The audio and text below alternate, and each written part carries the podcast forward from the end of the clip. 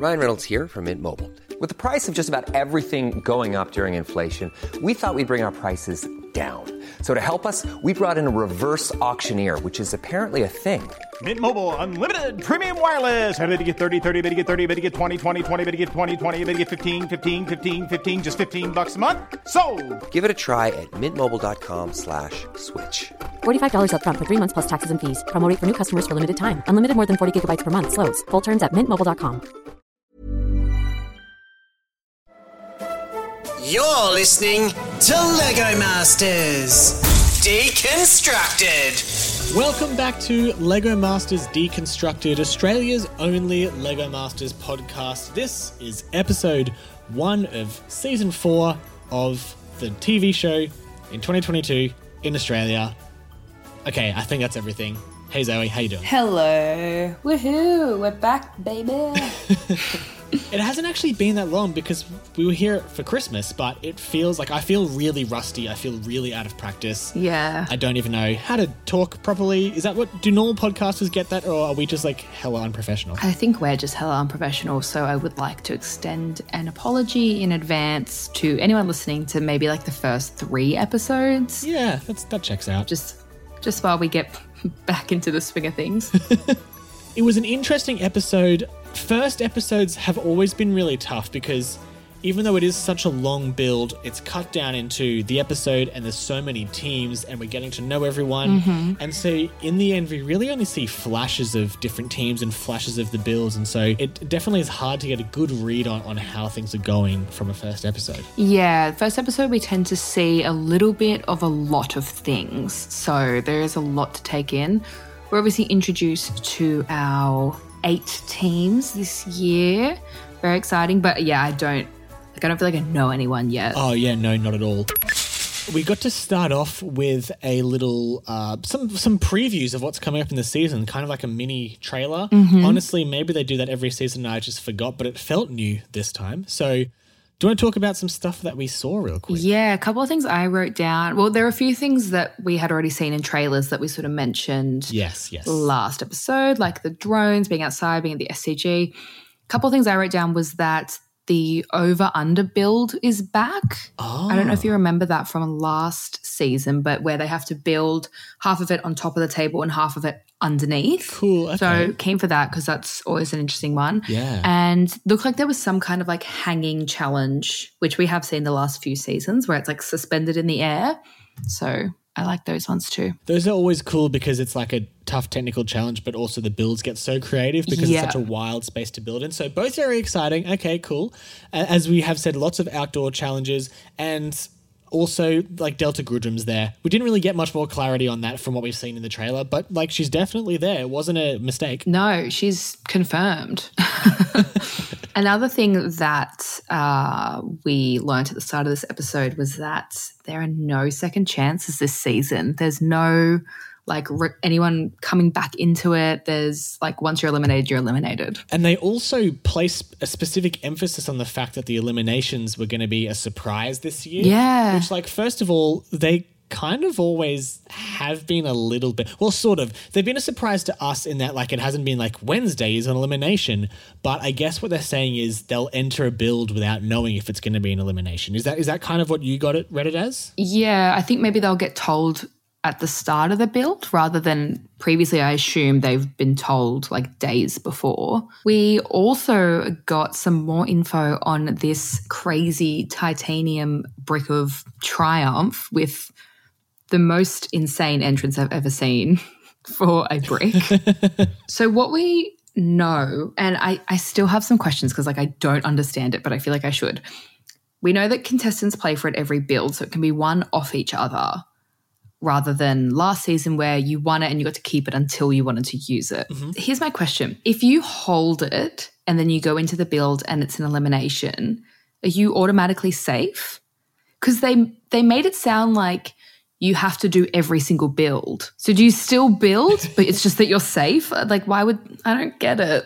I think what it is, you know, there's always been a curse where if you win a challenge, then the next challenge you're probably going to get eliminated. Like, we've seen that happen a few times. Mm-hmm. I think – That's an exaggeration, but like the, that that's kind of happened. I think what it is is kind of the opposite of that, where if you win a challenge, then you get the brick, and the next challenge you can't get eliminated, but you still have to build, because if you win that challenge, then you can keep the brick, or if you, that's someone right. else wins the challenge. I think that's kind of what they're going for. Okay, okay, I think I get it. I reckon that makes sense. Yeah, okay, so if you hold the brick, you are safe that build, but you still build because you're you're playing to see whether you keep the bit brick or not. That's what I reckon it is, yes. So it's like you can't go, yeah, you can't go home, but you still have to build to see whether or not you keep it, or if another team can win it off you. Yeah, that checks out to me. I'm pretty sure that's okay. what they're going for. And overall, I guess it makes sense from like a producer point of view, because that way they can just like adapt the show as they go. Yeah. If they want to keep some teams in for longer, or if they want to start slimming down the teams, they can just like at a whim be like, all right,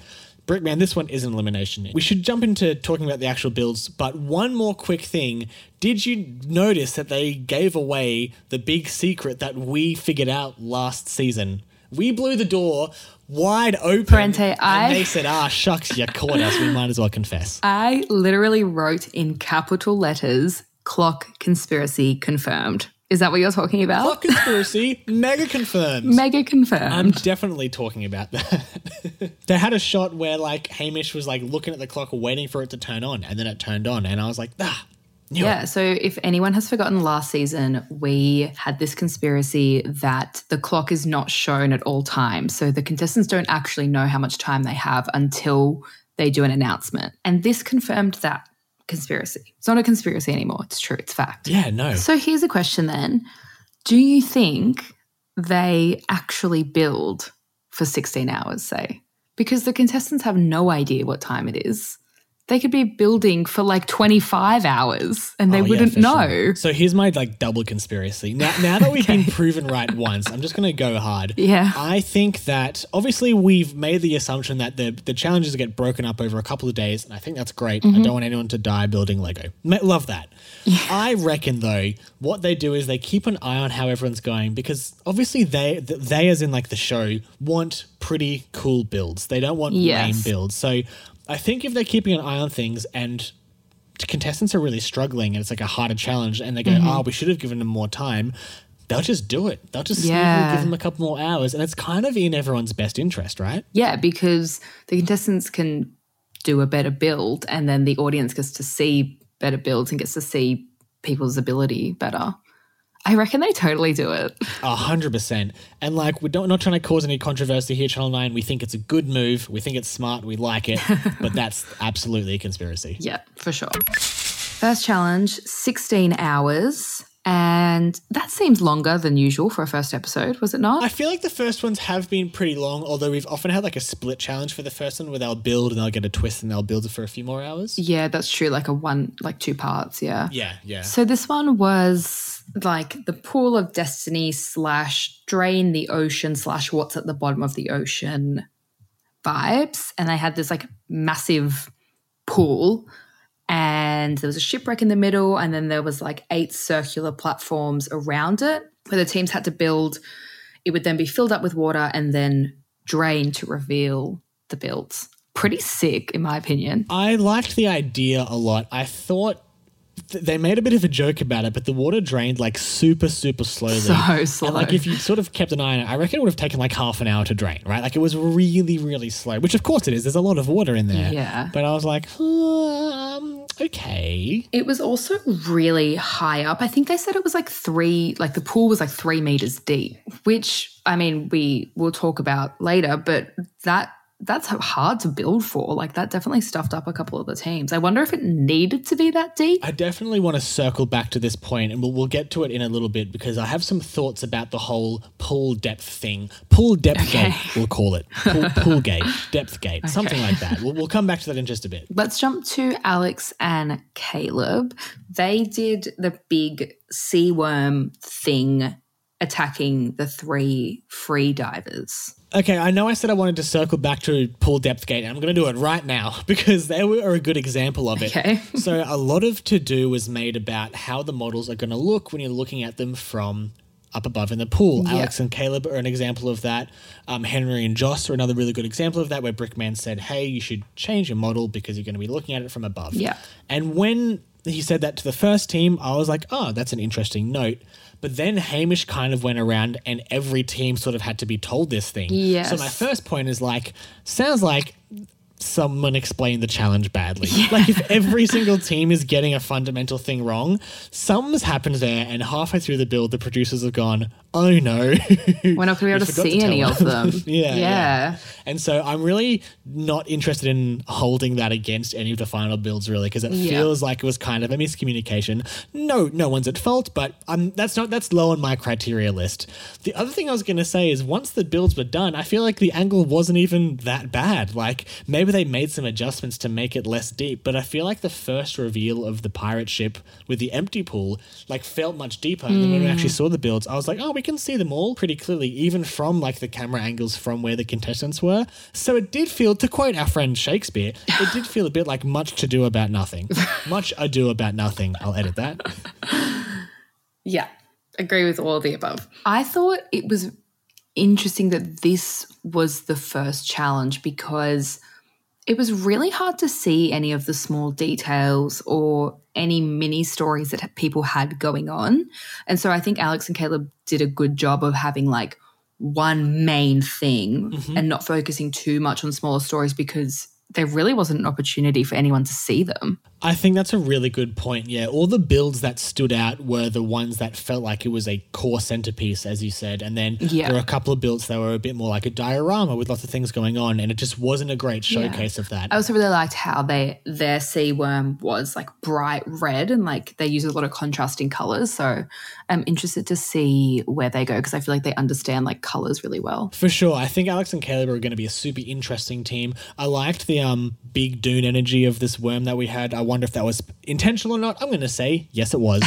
But yeah, hard, hard to say too much. I'm sorry, guys. We just we just didn't see too much of it. But we'll keep an eye on next episode. Let's jump to Lexi and Rachel.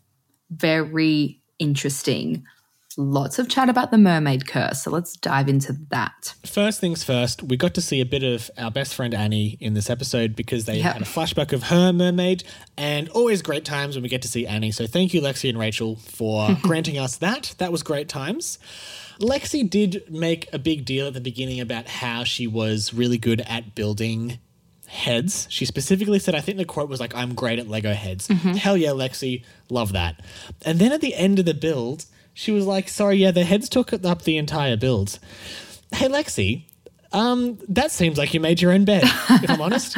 Yeah, it's it's a hard one because obviously, like, being good at those big characters is a huge strength in this show. Like, we've seen some crazy builds over the years with those kind of characters. Yeah. But they take up the most time, I have to assume, yeah, as someone yeah. who's never built a character in their life. It's tough for me because there's certain types of builds that come up every now and then that I just don't like, that I've learned. For example, really Australian referencey builds, not for yeah. me. And that sort of medium scale, I don't know if there's a more technical term for it, where it's not like a huge thing, but it's not like minifig scale. That sort of in-between level of detail, it's just not something that I particularly yeah, resonate with. Not for you. And that's a me problem. It's not a it's not a them problem. And so this build, all I was busy was thinking about other mermaids we've had. Right. So I think I'm going to have to keep an eye on what Lexi and Rachel give us next episode and in the coming episodes just to really see what, what they've got. And hopefully Lexi can uh, expand her skill set so she's not doing just the one thing, because that is also a downfall of teams sometimes where they have like one strength and that's it. Yeah, they get caught up. Yeah, yeah, yeah. Something else that um, I realised when we did have that little flashback of Annie was that the two teams that were affected by the mermaid curse, so Annie and Runa and Jen and Jodie, both all-female teams. So I did not have high hopes because I was like, it's another all-female team doing a mermaid. Odds against them. But obviously they prevailed. The curse has been broken. Fantastic for future seasons. And I thought their build was really sweet overall. Could you imagine, though, if when they said, hey, Brickman, has the mermaid curse been broken? If he just said, like, right? No, and eliminated them on the first episode. Right? He, it was like them asking that question kind of gave it away because, yeah, yeah if he said no, then we would have known they were eliminated. But if but by him saying yes, we knew they were safe. Like, I guess he could have said no and then given them feedback and not, like, eliminated them. But, like, yeah. imagine just, like, first episode, he'd be like, he's like, I told you I don't like mermaids. You're off the show. That would have been controversial. Another thing that I would like us to look out for is uh, Lexi is a sassy lady, and I'm so here for it, but I feel like her and Brickman are like on the verge of fighting already. That's right. Don't you think? Yeah. I just feel like, because she's like, this is what I want to do, this is my build. Like, she really backs herself, which is amazing. And I just feel like everyone else is normally like, okay, Brickman, like if you think I should change it, I'll change it. But she's like, no, nah, I'm going to do what I want to do. So I'm I'm really keen to see how that plays out. Yeah, and that's something that contestants have definitely learned before, where episode one, episode mm-hmm. two, they say, no, I think I need to believe in myself. And they quickly realise Brickman is the Brickman. Yeah. Like, if he has a thought, I should yeah. listen to it. So yeah, good He's point. He's the judge. Yeah, he is the, the one judge. Let's go to Nick and Jean, who did the Wild Wild Wet, which I thought was a really cute name. And they had like cowboys and seahorses. I thought this was super fun. Again, this is another team. I really struggled because I just feel like we didn't get too much screen time of their build. No screen time. Who are they? Yeah, I, I don't know anything about see- them. It's tough, yeah, and I would have loved to actually see more details. Totally. I know I'm saying this about every team, but I just I'm, I'm going to keep an eye on them for the next few episodes and, and see what's going on there. I think, yeah, overall I liked the build from from what I did see of it. Um, they obviously had a few issues with like placement and angles, like pretty much everyone else did, but I really liked that they had a cowboy riding a seahorse. I thought that was really fun. Yeah, some of our favourite builds have been cowboys in the past, so good sign. Good work, Nick and Jean. Yeah. Next we have Andrew and Crystal, who did the Amelia Earhart's crashed plane. Super original idea. Like, I never would have thought of this. But something that I wrote down, which Brickman did end up saying, was like, it's a bit hard to understand if you're not a big Amelia Earhart fan. So none of their build was overly obvious to me because I know precisely nothing about her. Such a creative idea. I really loved it. And I think it's a great sign for Andrew and Crystal. Mm. Excited to see what they do next time. But even knowing that it was like a crashed plane, I could still barely even see that it was a crash plane. Not that it looked like technically bad, it didn't look sloppy, but just like the composition of it, I was like, what what's going on here? I love I, I love the idea, but what what you doing? So yeah, tough. Yeah, I think it might be one of those ones that's way better in person, which we do see from time to time, yes. Like the camera and just like it being on T V just doesn't do it justice. Absolutely, yeah, I think you're bang on. I did really like the goggles that were like kind of on the side and like moving around as the water drained, which was really cool. I think overall these guys have great technical skills, and like Brickman said that they use a lot of bricks really creatively, so I think they will be a team to watch. Let's jump to Branko and Max, the father-son duo, and they had Poseidon protecting the underwater town. This looked great. I really liked this. Yeah, definitely high hopes for these guys. I liked that they went straight for a big character, mm. and I really liked the choice for the all-white Poseidon. I thought that was like a really um, striking but like risky choice in a good way. Yeah. I wouldn't have thought to do white, but it was a really good choice on their behalf because it really stood out amongst all the other builds. Definitely. I thought it was really good. Um, I liked the way they worked together. We had a lot of fun with Branko being like, oh, no, I accidentally broke something. And Max being like, Dad, yeah. oh, no. Yeah, they're a really sweet team. Yeah, yeah. I was super impressed with the hair. Like, as soon as he was like, yeah, we want the hair to, like, flow as the water drains, I was like, how on earth are you going to do that? They didn't really go into the details, but they almost looked like little paddles or something that they had, like, attached all together, and it, it looked great in the end. It was interesting, the whole like, oh, I want something to happen in my build as the water drains. Like, that wasn't mentioned at all at the beginning, but then a couple of teams sort of started doing that. So mm. I was a bit vague, like, was it actually a criteria basically that Brickman wanted? I was a bit vague on that. Yeah. But um, the, t- the teams that did it did it well. I think it's kind of like having power functions or motors in your build where it's not part of the criteria, but it's very much something Brickman would enjoy. So do it. Oh, absolutely, yeah. And it becomes a bit of like an arms race where if one team's doing it, then every team feels like they have to do it, so on and so forth. Yeah. Let's move on to Daniel and Kirsty, who had the underwater alien world, and they were another team that used the water to make some sort of effect. So they had these sort of like pods that dropped down as the water dropped, which I thought was cool. It was such a unique idea of like an underwater habitat. Like, that was, again, the only build that was in that direction. Super unique. Yes. But we just didn't see much of it. And I know Daniel and Kirsty, you guys poured sixteen hours each, thirty-two hours collectively into this house. Um, yeah, and I just barely got to see it. But what we did see was kind of cool. Yeah, I think it's a prime example of one of those ones that had lots of little details and like a, a li- like lots of stories going on, so you kind of need to be able to see it up close. So from far away, it just didn't do it justice. Exactly, yeah. The alien was super cute. I thought they did a great job on that.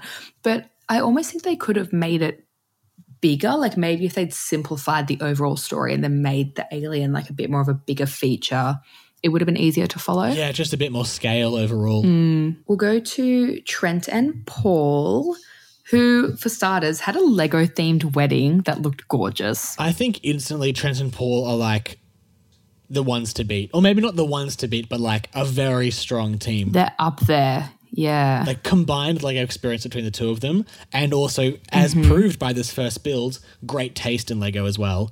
I think they're going to be really good. Yeah, and I think they might be like fan favourites just from this first episode. So they did the art wreckage. They did flag that they were big art fans. So they had, I missed the artist's name, but it's like very famous. The one artwork with like the bold primary colours and like the shapes, and then the other one darker colours, and that was like Van Gogh's self-portrait. I thought it was a really cool idea as well. Another really unique idea. Yeah, I thought all the fish looked great. The big spiky one that was um, like imitating that bold primary colours artwork, that one was maybe a little bit distracting, I thought, from the angle we saw at least. Maybe from the other side it wasn't, but the actual artworks and like the sort of chest they had them coming out of looked amazing. They're another team that like understands colours and composition really well. And also just the idea of like a chameleon fish is very funny and, and very smart as well. Yeah. Something else I noticed uh, with them was the way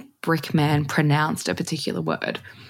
I have always pronounced it caveat or caveat, but he pronounced it caveat. Oh, I didn't even notice that, but that's when weird. he was he was like, I would have said, oh, one caveat is blah, blah, blah, but he was like, caveat. And I was like, what?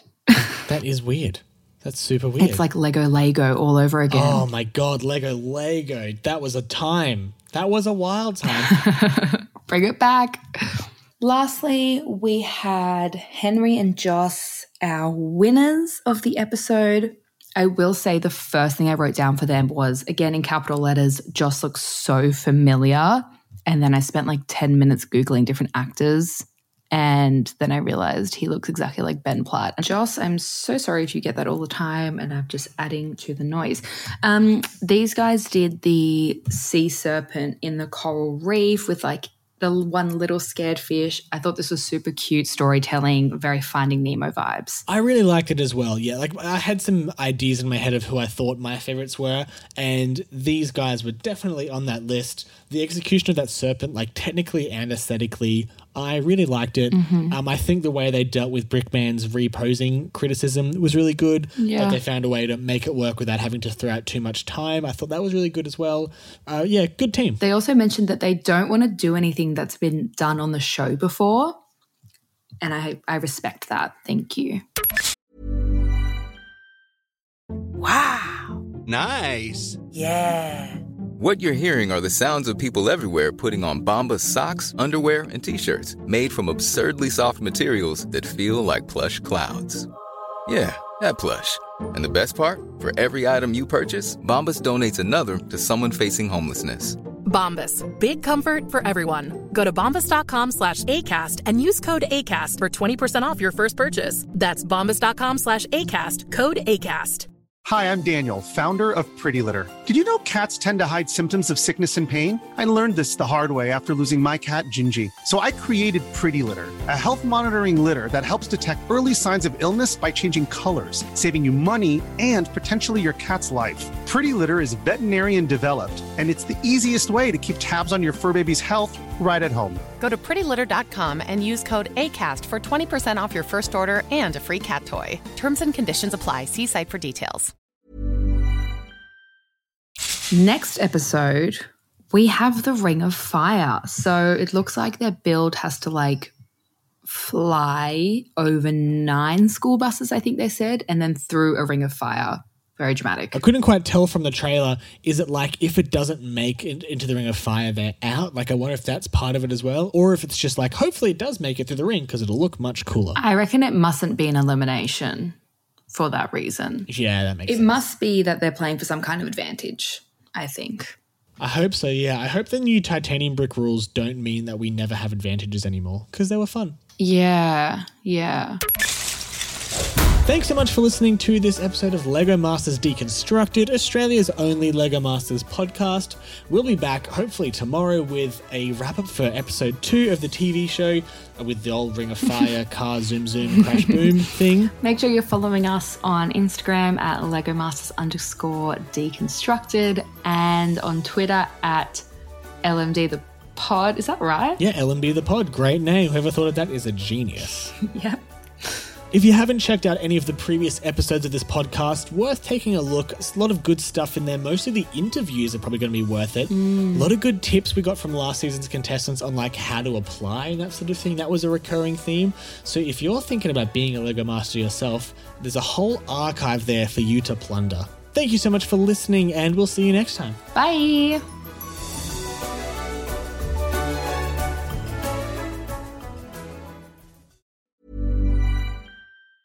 Hi, I'm Daniel, founder of Pretty Litter. Did you know cats tend to hide symptoms of sickness and pain? I learned this the hard way after losing my cat, Gingy. So I created Pretty Litter, a health monitoring litter that helps detect early signs of illness by changing colors, saving you money and potentially your cat's life. Pretty Litter is veterinarian developed, and it's the easiest way to keep tabs on your fur baby's health right at home. Go to pretty litter dot com and use code ACAST for twenty percent off your first order and a free cat toy. Terms and conditions apply. See site for details.